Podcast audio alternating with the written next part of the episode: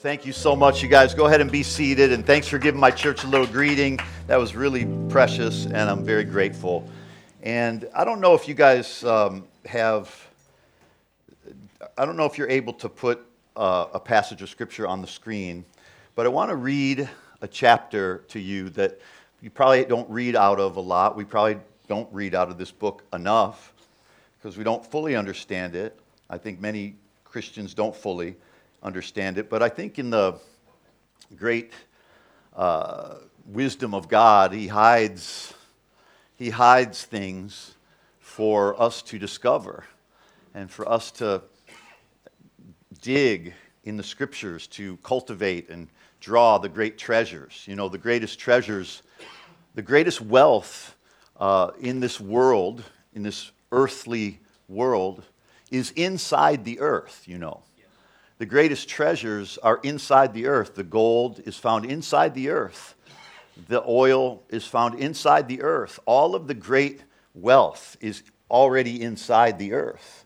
It's the people that extracted it, it's the people that discovered it and extracted it and cultivated it that became rich from it. Like if you realize in the same way we're made out of dirt, we're made out of clay. Man, God made us out of the dust of the ground. Uh, so, literally, there's some parallels there in the sense that if we're made out of the dust of the ground and all the treasure, all the material treasures, the, the things that this earth describes as wealth, is inside this earth, and we cultivate it and draw it from the earth. If you would see yourself like your earth, and you are a part of the earth, and you're a vessel made of clay. We're vessels made of clay, right? We're vessels, uh, and we are carrying great treasure inside of us. As soon as you're born again, God deposits all of his treasures inside of you. He lives inside of you. The greatest treasure of all is the Holy Spirit living inside of us. He's inside of us. And we, it's out of our river out of our innermost belly shall flow rivers of living water. Your, your church is called River. So there's, you have to understand the river's inside of you, the revival's inside of you. When you draw from the river, when you speak in tongues, when you speak God's word, you are releasing and activating the river of God's power in your life. Now, that's not the topic that I want to talk to you about today. but, but your pastor gave me a time uh, frame, which is a little more than what I'm what I'm what I preach at now because. Um, I don't know. I, have I started to do my services a little shorter since pan, the pandemic. Still power packed, still Holy Spirit, still the power of God, still the anointing God. So if I end a little early, you'll know why. If I don't, no problem. You're already used to have, being preached, having a message for a long time. So I'm going to just follow the leading of the Holy Spirit, all right? But if you have the, if you have the Song of Solomon, chapter 5, and I want to read this to you from the Passion Translation. And if you're able to put this translation on the screen, that would be great. If not, no problem. I don't know what your technology is like here. But this translation is it's changed my life. This, this chapter altogether has changed my life. This chapter is the reason I'm alive today. This chapter is the purpose for, for which I live today. This chapter describes uh, our relationship with Jesus in a way that no one else has ever described it before. And if you could understand Solomon for a moment. Solomon wrote three books in the Bible.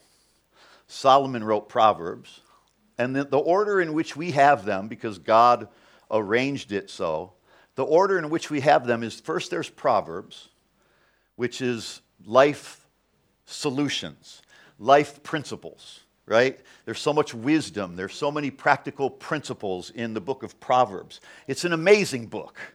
It's full, so full of wisdom. It's so accurate. It's such common sense. There's so many treasures in the book of Proverbs.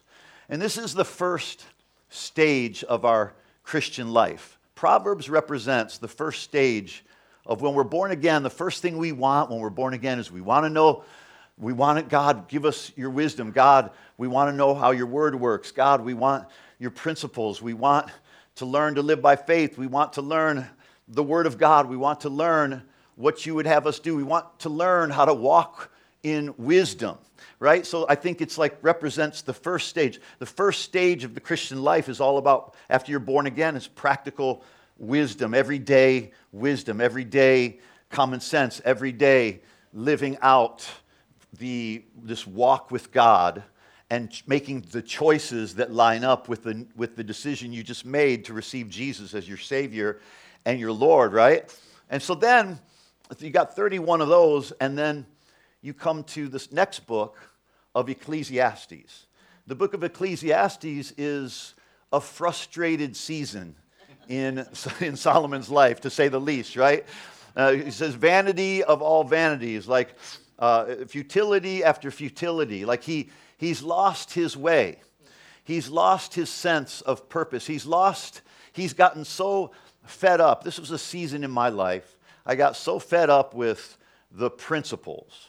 I got I used to know all the principles and learn all the principles of faith and the principles of miracles and the principles of of how to receive from God and the principles of, of finances and the principles of, and it, it became almost where it was just, just too rigid. And I'm not saying Proverbs is too rigid. I'm saying, uh, I'm not saying Ecclesiastes, but our, our walk with God sometimes becomes so rigid and so difficult and so rule driven and, and so um, principle driven and it really drove Solomon, as it drove me, a little crazy and a little um, f- disappointed and frustrated because we start our journey with God really excited, right? Yes.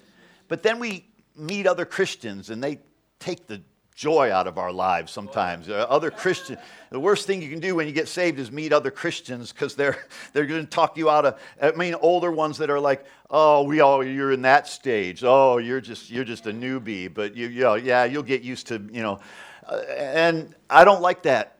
I don't like that uh, model. I don't like that experience. And, and those are people that are frustrated. Those are people that are living in Ecclesiastes. There's a lot of Christians that are living in Ecclesiastes right now. Yeah, they're disappointed, they're frustrated. It's not where they're not happy. It's, uh, it's not working for them. Life is, uh, you know, life is, is confusing. Life is, is challenging. Life is difficult. That's, that to me, this idea of a life lived away from God. Obviously, God never leaves us or forsakes us but our lives lived in this disappointing chapter where we're where we're disappointed that we haven't been getting harvest. We're disappointed that we haven't been getting the money we need. We're disappointed that our healing hasn't shown up. We're disappointed that, that uh, our, our Christian life seems a little boring and seems a little dull. Maybe nobody here has ever experienced that Ecclesiastes life, but I can tell you this I've experienced the Ecclesiastes life, and I'm not ashamed or afraid to admit it. I lived in the Proverbs life and a season of my life was very much committed to the Proverbs and the wisdom and the principles. And then there was a season of my life, honestly. I was still preaching. I was still serving God. I was still, you know, uh, loving my family, leading my family, leading my churches, leading a ministry. But there was this season of, um, gosh, what, what is all this for? And what is, where is this going? And, and uh, Lord, I'm frustrated. I'm not seeing breakthroughs. I'm not, Lord, I, I, I've, I've done so much and I've tried so hard. I've done everything I know how to do. And I've done, I, I've preached every topic. I've focused on, I've invited the Holy Spirit. I've taught the scriptures. I've prayed in tongues an hour a day. I've, I've, I've witnessed, I've told people about Jesus, but there's something missing. There's a disappointment, there's a dissatisfaction. Let me tell you something. That longing inside of you, that loneliness inside of you sometimes, that emptiness inside of you, it's an invitation from God. I would not take any more. I don't ever interpret loneliness, I don't ever interpret emptiness as something wrong with me or something wrong with my journey or something. I'm not in the will of God anymore because you guys are always in God's will because your pastor is God, God will. you can't you can't miss God's will if your pastor's God will. Amen. Right? Like, like somebody needs to say amen to that. Somebody, so if you if you if you touch this man, if you as soon as you touch God will, you're touching God's will.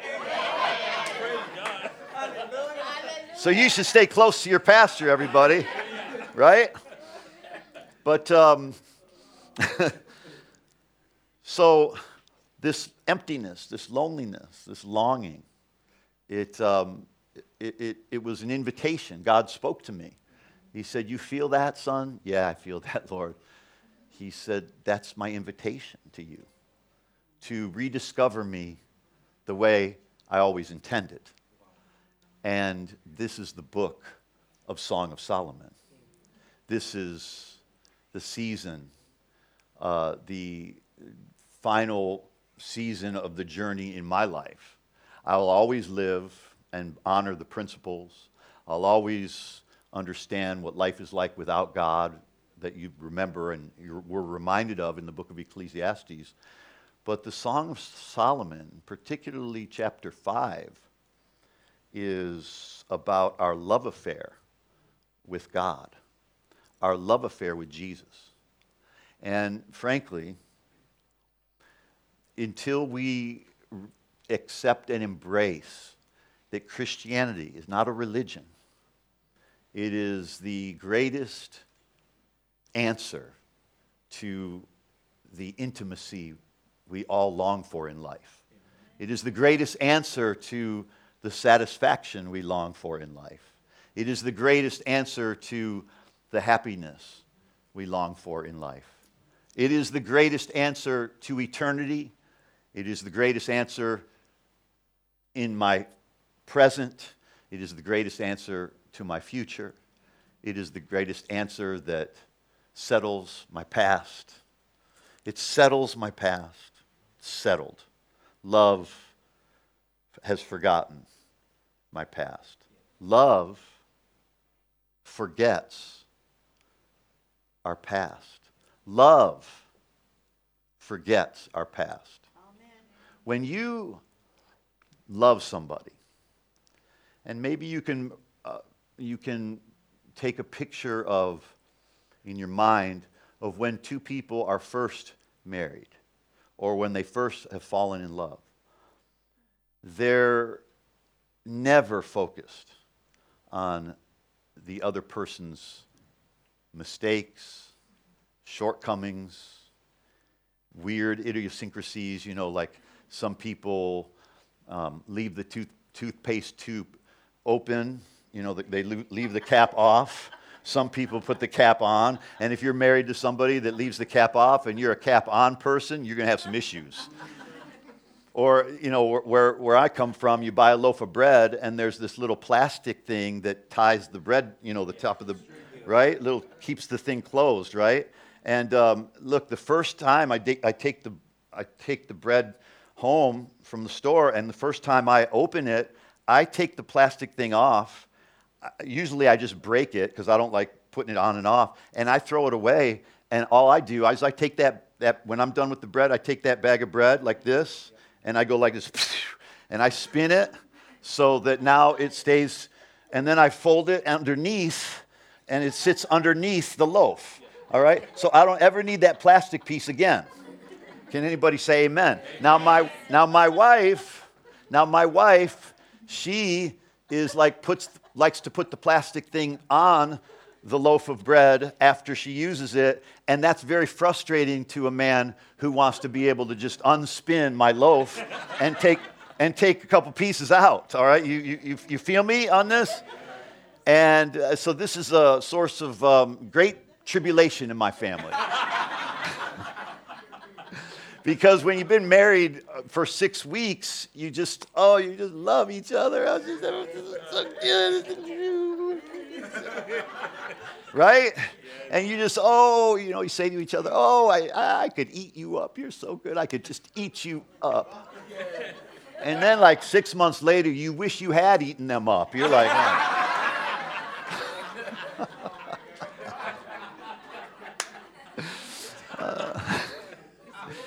But this couple, they've stepped into the Song of Solomon season, right? They're, they, they know the principles and they've experienced their frustrations, but now they're in the Song of Solomon. Now they're, you know, it, it, they live by love. Love rules them. Rules don't rule them, love rules them. Rules are not meant to rule us. We're not meant to be ruled by commandments. We're not meant to be ruled by law. We're, we're created to be in a love relationship with God that never ends and never gets old. With a relationship with a human being, it gets old. Sometimes it does end. Many people have, have ended their relationships with others. And at what point is it giving up and quitting, or at what point is it abuse or mistreatment and you just want to stay healthy in your soul? That's a debate for another time in another place. But I've come to tell you that after almost 30 years in ministry and 28 years as the pastor of my church and a Christian for um, 40, 40 years now, four, four decades, I've been saved. My first decade in, up until 16, 17 was a mess. It was a wreck. It was a train wreck. It was dysfunction. And then I went through these three stages over the next 40 years. These three stages Proverbs, Ecclesiastes, Song of Solomon. So I, here I am in the Song of Solomon, chapter 5. And here's what I invite you to. Here's what God's inviting you to. Because, can I say this? Until you understand, and until you get a glimpse of the real Jesus, it's impossible to love him until you get a glimpse of him. And the greater glimpse of him that you can get, the more you're going to love him.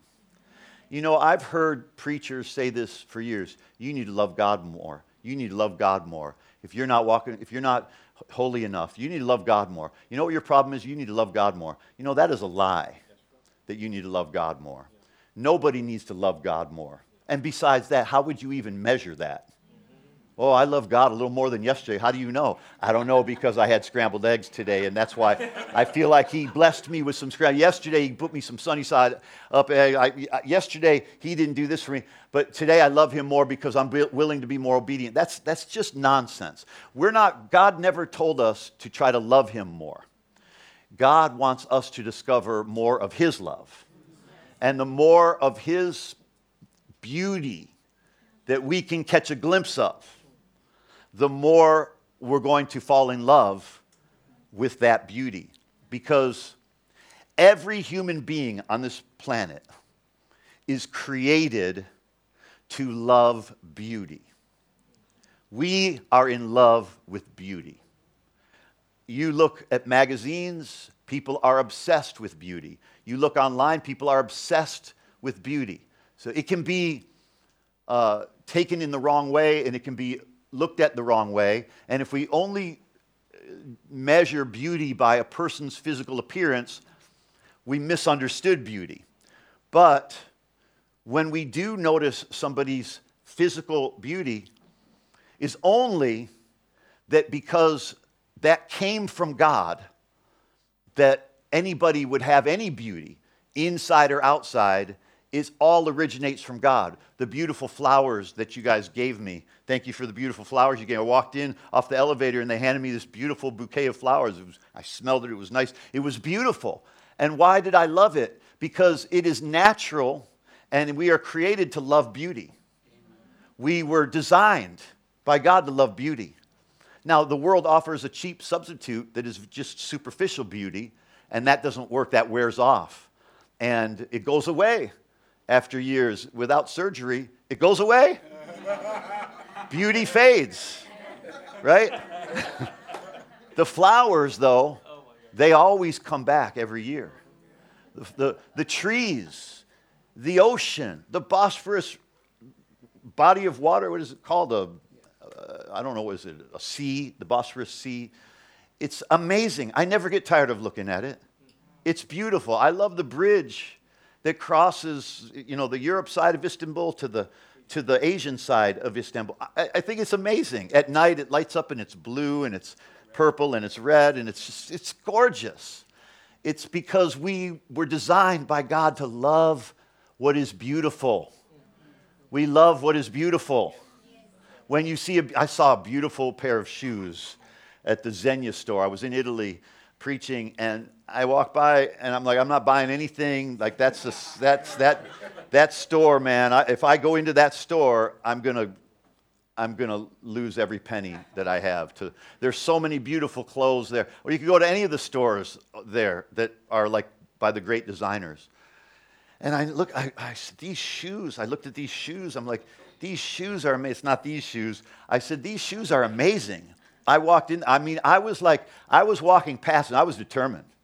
Like, I am not going in that store. I'm not spending one penny in that store. If I spend $100 in that, no, you can't buy anything for $100 uh, except maybe a letter, a card, a greeting card. But you, I'm walking by, I'm like, I'm not going in there because if I go in there, I'm going to spend all my money. I'm not going in there in Jesus' name, in Jesus' name, in Jesus' name. And I tell you what, I, but I did pray. I said, Lord, if the guy opens the door, if I walk by, and if the guy, now they never do this, but if the guy opens the door when I walk by, I'm going in there. And guess what? Sure enough, the eighth time I walked by, he finally opened the door and I walked right in. Yeah, you got it, right? You got it. I walked in there, man. I was just like magnet. And it just pulled me in. And I saw those shoes. And I'm like, okay, dear God, would you have these in gray? Yeah. Yes, we have them in gray. Do you have them in blue? Yes, we have them in blue. The guy says, let me show them to you in both colors. And I said, oh, man. You know, I don't know if you guys ever saw the movie uh, Radio with Cuba Gooding Jr., but in this movie, he, they, he, they ask him, Do you want the apple pie or the peach pie? He's like, I want both. I walked in the store, I want both of these sets. In fact, give me, I can only afford one pair, so let one be gray and one be blue. My point is, is that beauty, it drew me in. Beauty attracted me when you, anybody here who's married, you married the person because to you, they were beautiful. And you were drawn by their beauty, maybe not to anybody else. I don't I mean, it's like someone said, uh, someone said once, all babies are beautiful. Really? I don't know about you, but I've seen some ugly babies. I've seen some ugly babies. They're not all beautiful. You know, some of them they come out and they look like they're 90 years old. They're all bloody everywhere, and you know, and then they and then they open their mouth and now it's crying and screaming, and they just came out in this cord. That's not pretty, but it is beautiful. It's beautiful. So not everything that's beautiful is pretty all the time, but we understand the beauty of a childbirth. We understand the beauty of giving birth. We understand the beauty of new life. We understand the beauty of the ocean. We understand the beauty of um, clothes. We understand the beauty of people. We understand the beauty of a, a presentation of food. I know you guys are like, do you, do you even preach the Bible? You haven't brought up one scripture. But I'm, but I'm drawing you a picture because when I go to the scripture, I want you to, re- I want it to hit you.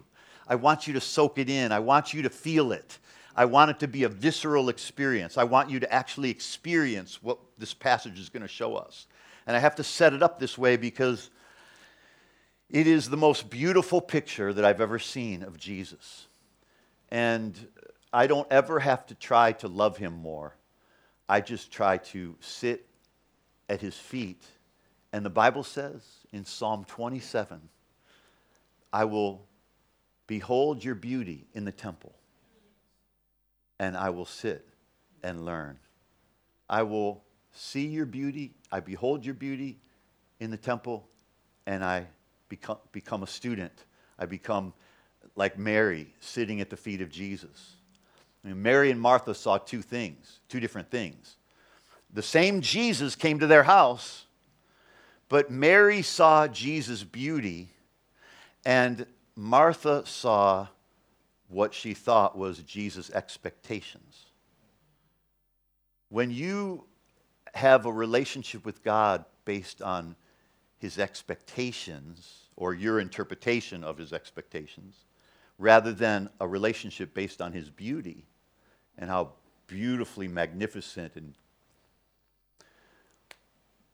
flawless he is, uncomparable, love so strong that it conquers death, beauty so great that it's, it can't even be fully realized until we get to heaven.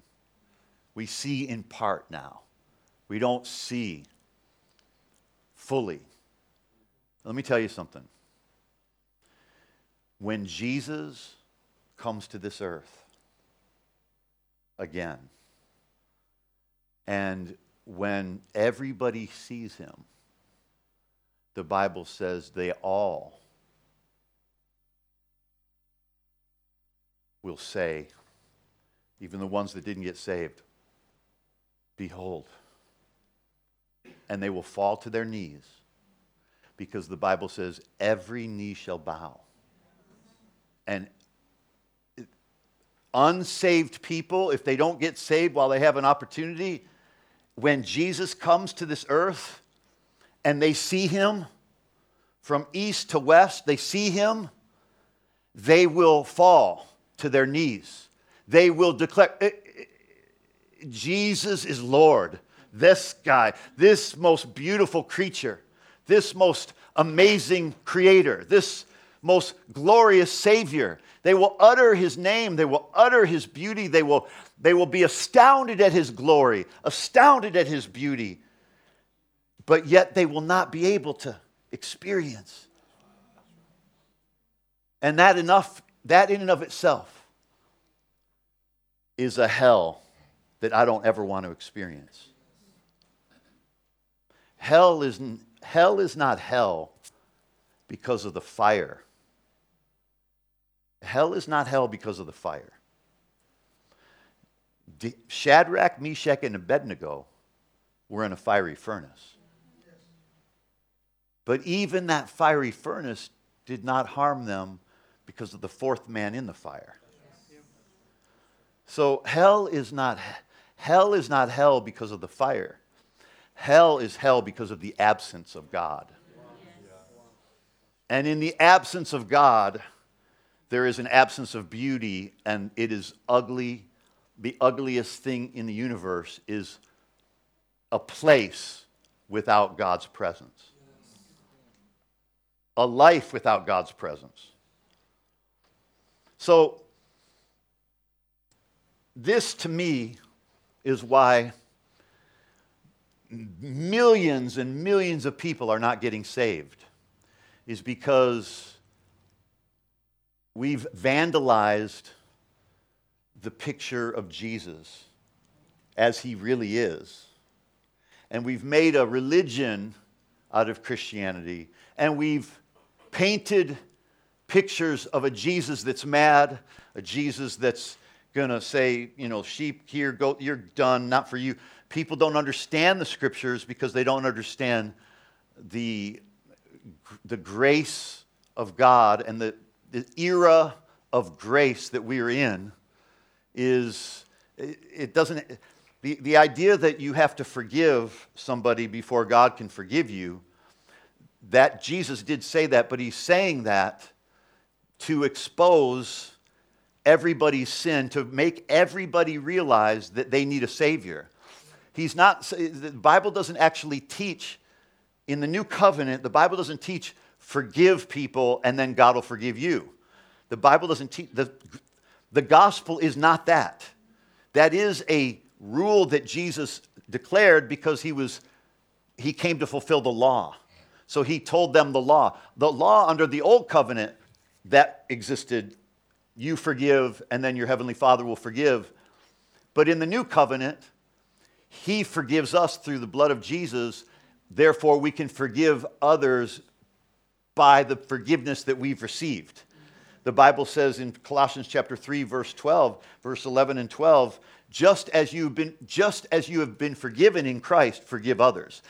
Forgive others even as you've been forgiven in Christ. Well, how can I be forgiven in Christ unless I first forgave people? Because Jesus said that, but that was under the law. After he died and rose from the dead, he put into effect the new covenant, and the new covenant says, You are forgiven free past, present, and future, your sins are washed away. God doesn't relate to you based on your sins anymore because he's removed them from you. Hebrews chapter 8, verse 12 says that your sins and iniquities he will remember no more. In the new covenant, the new arrangement through the blood of Jesus, he will remember your sins no more. You may remember them and beat yourself up about it, but God's not remembering them and beating you up about it.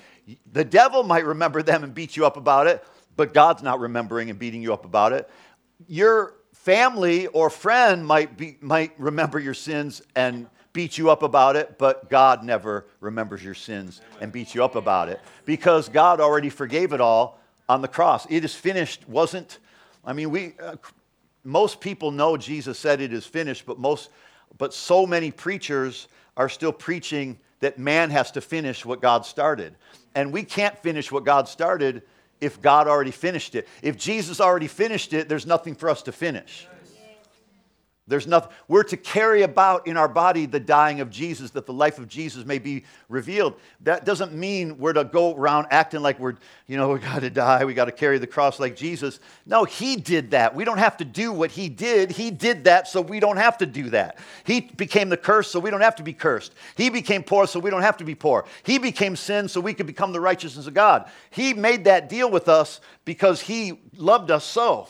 And to make that deal with you means that you no longer have to walk around in life carrying this burden of, I got to carry my cross. I got to, you know what carrying your cross is? Is carrying everywhere you go what Jesus did for you. Everywhere you go, you're bringing to people the finished work of the cross. Everywhere you go, you're carrying. I'm not going to say, oh, here, take this burden for me. You got to carry it now. I go, I got as far as I can go with this cross. Now you go. No. Jesus did it once for all. For all time. There's too many scriptures about it for me to go through all of them, but nothing that I said so far is contradictory to scripture and anything that your pastor feels is he can come and fix and he can come and correct because he's your pastor. But I have gathered from your heart my equal, my bride. This is the Song of Solomon, chapter 5, um, verse 1. And are you guys able to put that up? Okay. Nice. Is, is it the Passion Translation? Can you put the Passion? Is there a way to? No, okay. It's not going to read as, take it off because it won't be as, it won't, you already have that version. Let me, let me just read this to you and just let it minister to you. Okay? It's like story time, gang. Like, it's like the teacher comes into the kindergarten class. Not that you're babies, but we're all, in one way, babies. Uh, but I want to read this to you, and I want you to feel it. So I'm going to read it the way it hits me. And whatever happens, happens. And I'm believing for an explosion of revelation for you to see the beauty of Jesus and truly fall in love with Him. Not because you have to, but because you've seen something that can never be unseen. I have gathered from your heart my equal, my bride. Feel free to ter- look at it on your phone if you have your phone, Passion Translation, chapter 5. I have gathered from my garden all my sacred spices, even my myrrh, which he used, they used myrrh for Jesus' burial. I have tasted and enjoyed my wine within you, because he said, This blood, my blood, is the wine of the new covenant. This wine is the blood of my new covenant. He said, I have tasted with pleasure my pure milk, my honeycomb which you yield to me. I delight in gathering my sacred spice. All the fruits of my life I have gathered from within you. Remember, there's a treasure inside of you. He goes on to say, My paradise garden Come, all my friends, feast upon my bride, all you revelers of my palace. Feast on her, my lovers. Drink and drink and drink again. The church is his bride. And he bids the world, come drink from the bride. The church should be the beautiful bride that everybody is in awe of. Whenever you're walking anywhere in this world and there's a wedding, everybody's attention is on the bride. Now, our attention is going to turn to Jesus in a moment here, but this is what's so beautiful about Jesus that he is the most beautiful being in the universe. He is the epitome of all beauty. All beauty in this earth is below his beauty. The most beautiful thing you can find in this earth is below his beauty. He created that beauty in this earth, but he didn't create himself again. He just let it flow into, it turned into oceans and rivers and forests and fields and flowers and mountains and valleys. And if you go travel through this earth, travel through this country. Turkey is one of the most beautiful countries in the world. Eh, this didn't just happen. This is God's creation. This is God's beauty. You, we are all His creation. We are a reflection of His beauty. We carry His beauty. We've been carrying religion. We've been bringing to the world, you must repent, you must this, you must that. Hey, listen, when you see how beautiful he is, repentance is a natural reflex. Repentance is like, yeah, heck yeah. Sorry, I almost said hell yeah. I just said heck yeah. Uh oh. The pastor said hell. I almost said it, I said. When I said heck yeah, I was just saying that I almost said hell yeah. I didn't say hell yeah. I almost did. Okay, I got some of you like, I don't know, should we laugh at this? No, no, probably not. yes, this is a test. We have everybody who laughed, you're in sin. Just kidding. you see what I mean? Christians have this certain idea of what should be Christian and what shouldn't be. And yet, here at home, and yet you go home to most Christians' homes, and there's a lot of cussing going on. but when you come into church, you're like, oh, I would never do that. You know what? We all do. And people that don't probably need to say a few, they probably need to get some of that, that, that uh, passive aggressiveness out and just say, blankety blank, blank. You know, David did that. He went to God in Psalm 13 and he said, How long, O Lord? How long are you going to, are you going to be away from me? How long are you going to reject me? How long am I going to have to put up with this?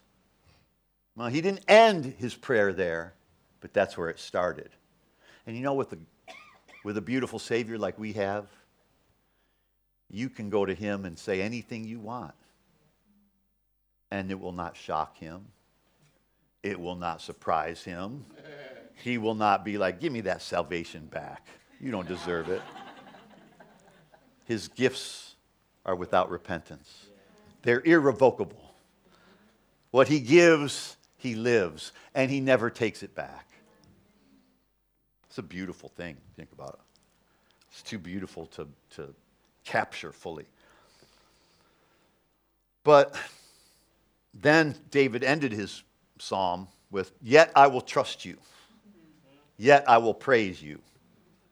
But you can't get to that, yet I will praise you, until you're honest with the blankety blank God, I can't believe I'm going through this. These effing people, these, you know, that I had to deal with, this person that betrayed me, this person that lied about me.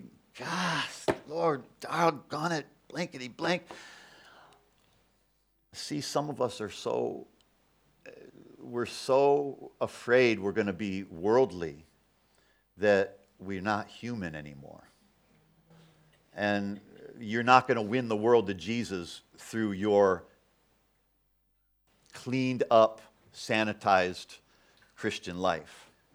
You're going you're gonna win the world. We're going to win the world to Jesus when we truly are reflecting his love and beauty. Really. Let's, let's get back to the chapter. All right. All the cussing is over um, for now. My, um, come on, my friends. Jesus calls you his friends. Jesus calls us his friends. Feast upon my bride, all you revelers of my palace. Feast on her, my lovers. Drink and drink and drink again until you can take no more. Drink the wine of her love. Take all your desire, all you desire, you priests. My life within her will become your feast. Listen, I want to say that again. He says, Take all your desire, you priests. My life within her will become your feast. Priests rep- represent the law, they represent religion, they represent the religious leaders. And he says, You priests need to, what, you priests need to awaken to the fact that you have real desires. And you're going to truly have those desires met when you become a part of and drink from the church and drink from the life that Jesus has given the church and the love that Jesus has given the church. Priests and religious rituals and all of the keeping of the law will not make a person love God. It will not make a person love people. It will not make a person loving at all. The more you beat yourself into obedience and you beat others into obedience, the less love exists and the less grace. There's not this grace, there's this, there's this sense of religious rigidity. And I believe God's trying to heal his church from that. I believe God's, my mission in life is to introduce people to the real Jesus because they've met a lot of imposters already. They've met a lot of, and when I talk about that, I mean when we depict Jesus in this, in this rigid way, we, we fail to understand, you know, the early apostles, for 300 years, they never had any of the scriptures, yet they turned the world upside down. They only had the Old Testament. They, were, they had experienced the new covenant through Jesus' death and resurrection, but they didn't have all these letters. They didn't have all these scriptures. They didn't have, we hold in our hands the 66 books of the Holy Bible, but they didn't have that because this, God, God did not intend his words to be greater than his personhood. He didn't intend for us to read the Bible as a, okay, step one, step two, step three, step four. These are all letters written over 1,000, 2,000, 4,000, 6,000 years of human history.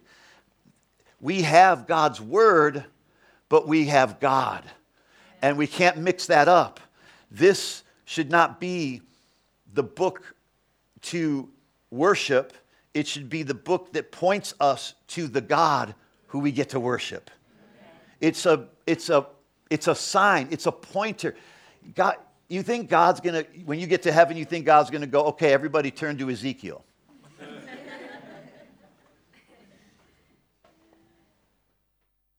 we won't need this anymore because we will see him as he is.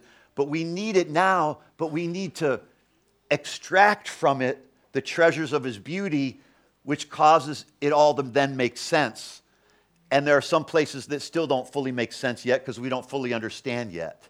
And it's okay because in a relationship with somebody, you can be in a relationship with them for years and still not fully understand them because it's unfolding over time and we change over time and we evolve over time. And we're not the same person that we were 20 years ago or 10 years ago or maybe we're not the same person we were 10 days ago. That's okay. And the bible is meant to to to help people evolve and be transformed day by day. There are things I preached 10 years ago that I would like to have back. And I don't, I, I thought I was so right about this, and then I learned as I evolve and I understand the scripture better, I understand Jesus' love better, understand his grace better, I understand the blood of Jesus better, I can go back and say, truly, I thought I was right about that, but I wasn't. My early years of Christianity. But you know what? God is so patient. And God is so good and He's so forgiving and He's so delivering. He's so liberating. He's so free and He wants us to walk in such freedom that He's like, it's okay. I wasn't expecting you to have it all together. I wasn't expecting you to read Ephesians like you had to fulfill everything in it by the time you were born again for a year or two. Ephesians is meant to be experienced through a lifetime. It's not meant to be, okay, I read Ephesians, and so this is what we have to do now from this day forward. You can try that, but you won't be able to fulfill it all. It's impossible. It's an unfolding revelation, it's an unfolding liberation, it's an unfolding of, of the majesty and the beauty of Jesus. Let's go back to it. My life within her. And verse 2 After this, the bride says, After this, I let my devotion slumber, but my heart for him stayed awake. I had a dream. I dreamed of my beloved. He was coming to me in the darkness of night. The melody of the man I love awakened me. I heard his knock at my heart's door as he pleaded with me. Arise, my love, he says to her. Arise, my love. Open your heart, my darling, deeper. Open your heart deeper still to me. Will you receive me this dark night? There is no one else but you, my friend, my equal. Jesus even said to Judas, You're my friend. Jesus considers us his equal. You know why? Because the Bible says he's the firstborn of many brethren. And as he is, so are we in this world. Jesus said, I don't call you servants, I call you friends. He said, I call you friends. We are seated with Christ in heavenly places. He calls us his equal. No man says to his bride, You're less than me. Well, there are some cultures that actually believe that, but they're terribly wrong. Men, women, women are not in, in any way inferior to men. They're not in any way inferior. They have different strengths, different, uh, different purpose, different. Their bodies built differently. They're we're made different. Men and women are different, but they're equal. And Jesus is the firstborn of many brethren. Jesus is Esau, and we are Jacob and only holding on to his foot that was nailed to the cross. So remember, Jacob was holding on to Esau's foot when he came out of the womb. They came out of the womb as twins, right? And that's a picture of Jesus and us. Jesus is the firstborn, Esau. He has the right to the blessing, he has the right to the promise, he has the right to the inheritance. But in God's great goodness, Esau, in our case, Jesus, gives us his inheritance and gives us his blessing. Mm, somebody got to say amen. amen. And what does Jacob do to get Isaac to bless him instead of waiting for Esau. What does he do? He dresses up as Esau. He goes and hunts an animal as Esau. He puts the animal skin on his, hand, on his arms and hand because Esau was a hairy man and, and uh, Jacob wasn't. And so now what happens? Jacob goes into Isaac's tent pretending to be Esau. And the father says, I can't come closer. Okay, you feel like Esau and you, you smell like Esau, but, but your voice, you don't sound like him. No, it's true. It's me, Father. All right, you know what? Okay, I don't, I don't. Hey, here, I bless you. And Guess what? When you're born again, you're clothed with righteousness as Jesus. You now have the aroma of his love as Jesus. You are wearing the animal skin of the Lamb of God as Jesus was the Lamb of God. And we don't sound like him all the time because we're not saying the same things he says. So that's one we can work on. Speaking God's word like Jesus spoke God's word.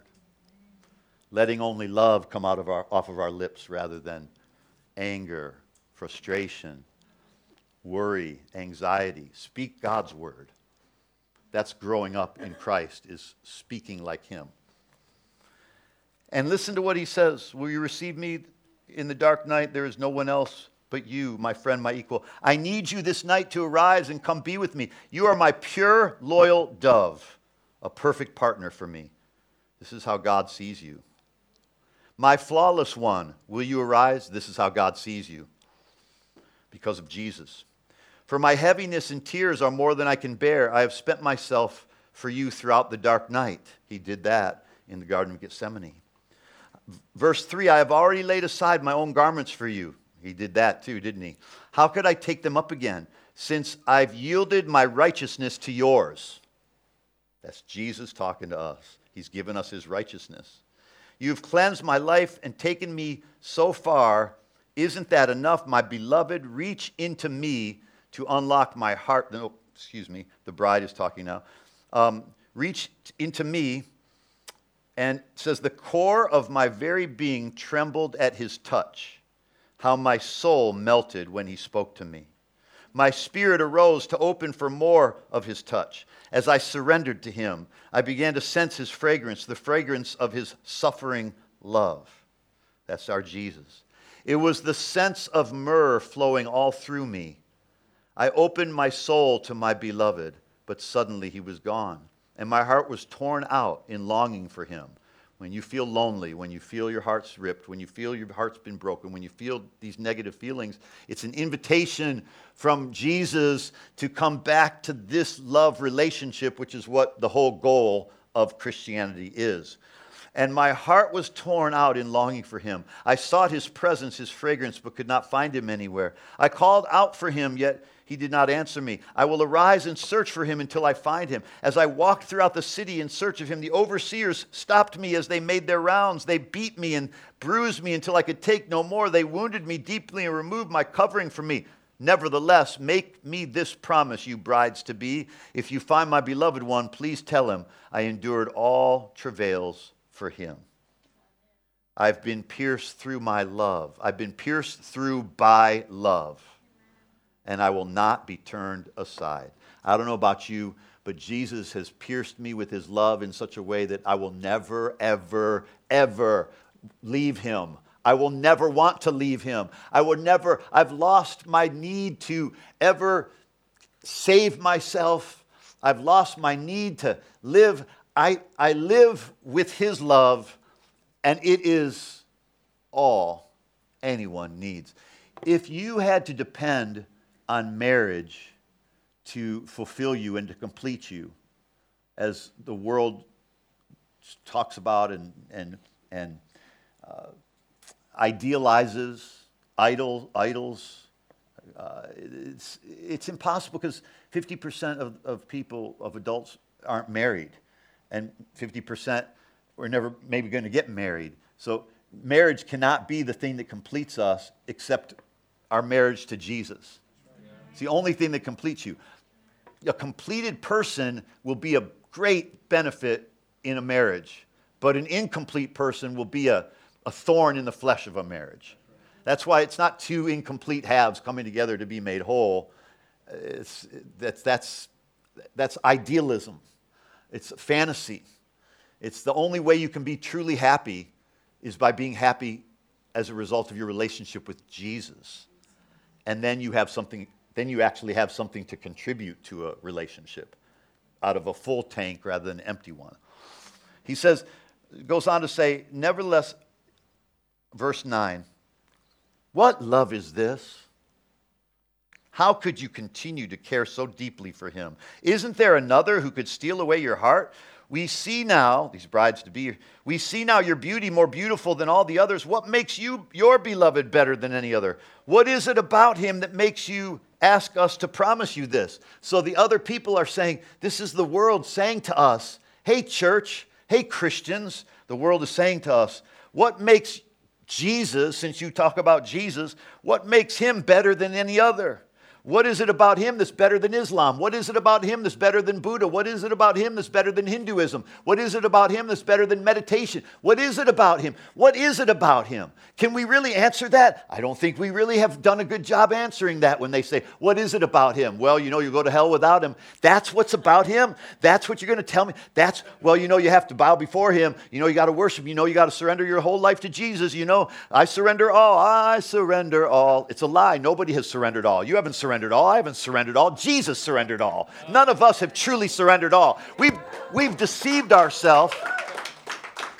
We've deceived ourselves into thinking some decision we made or some commitment we said or some prayer that we that we made thank you so much that somehow we we've surrendered all uh, how dare us have the the arrogance to think that we have actually surrendered all there's not one area of your life that you haven't fully surrendered to God. That's a lie. Some of us don't even tithe. but, we, but we'll say, I surrender all. Bring your tithes and offerings to the storehouse.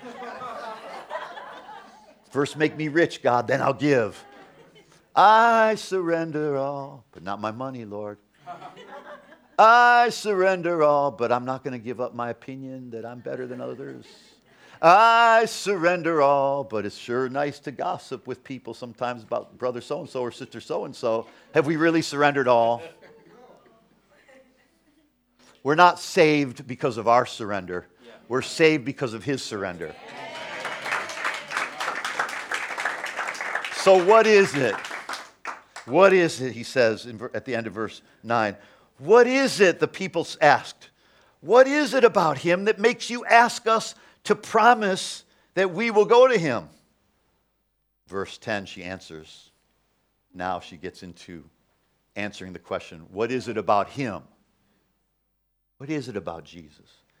He alone is my beloved. He shines in dazzling splendor, yet is still so approachable without equal as he stands above all others, outstanding among 10,000. The way he leads me is divine.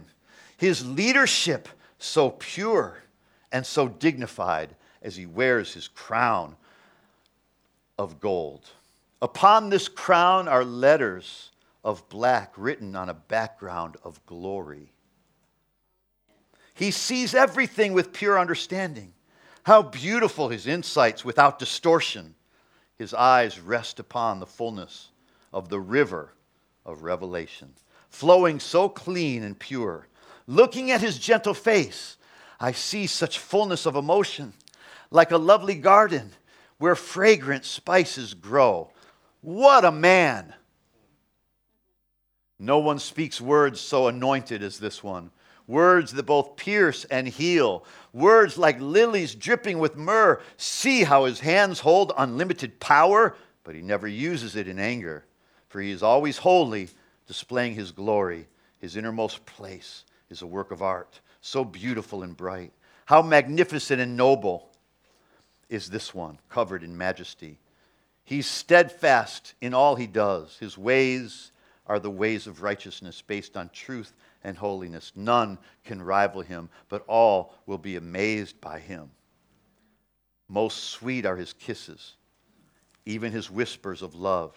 He is delightful in every way and perfect from every viewpoint. If you ask me why I love him so, O brides to be, it's because there is no one like him. Everything about him fills me with holy desire. And now he is my beloved, my friend forever.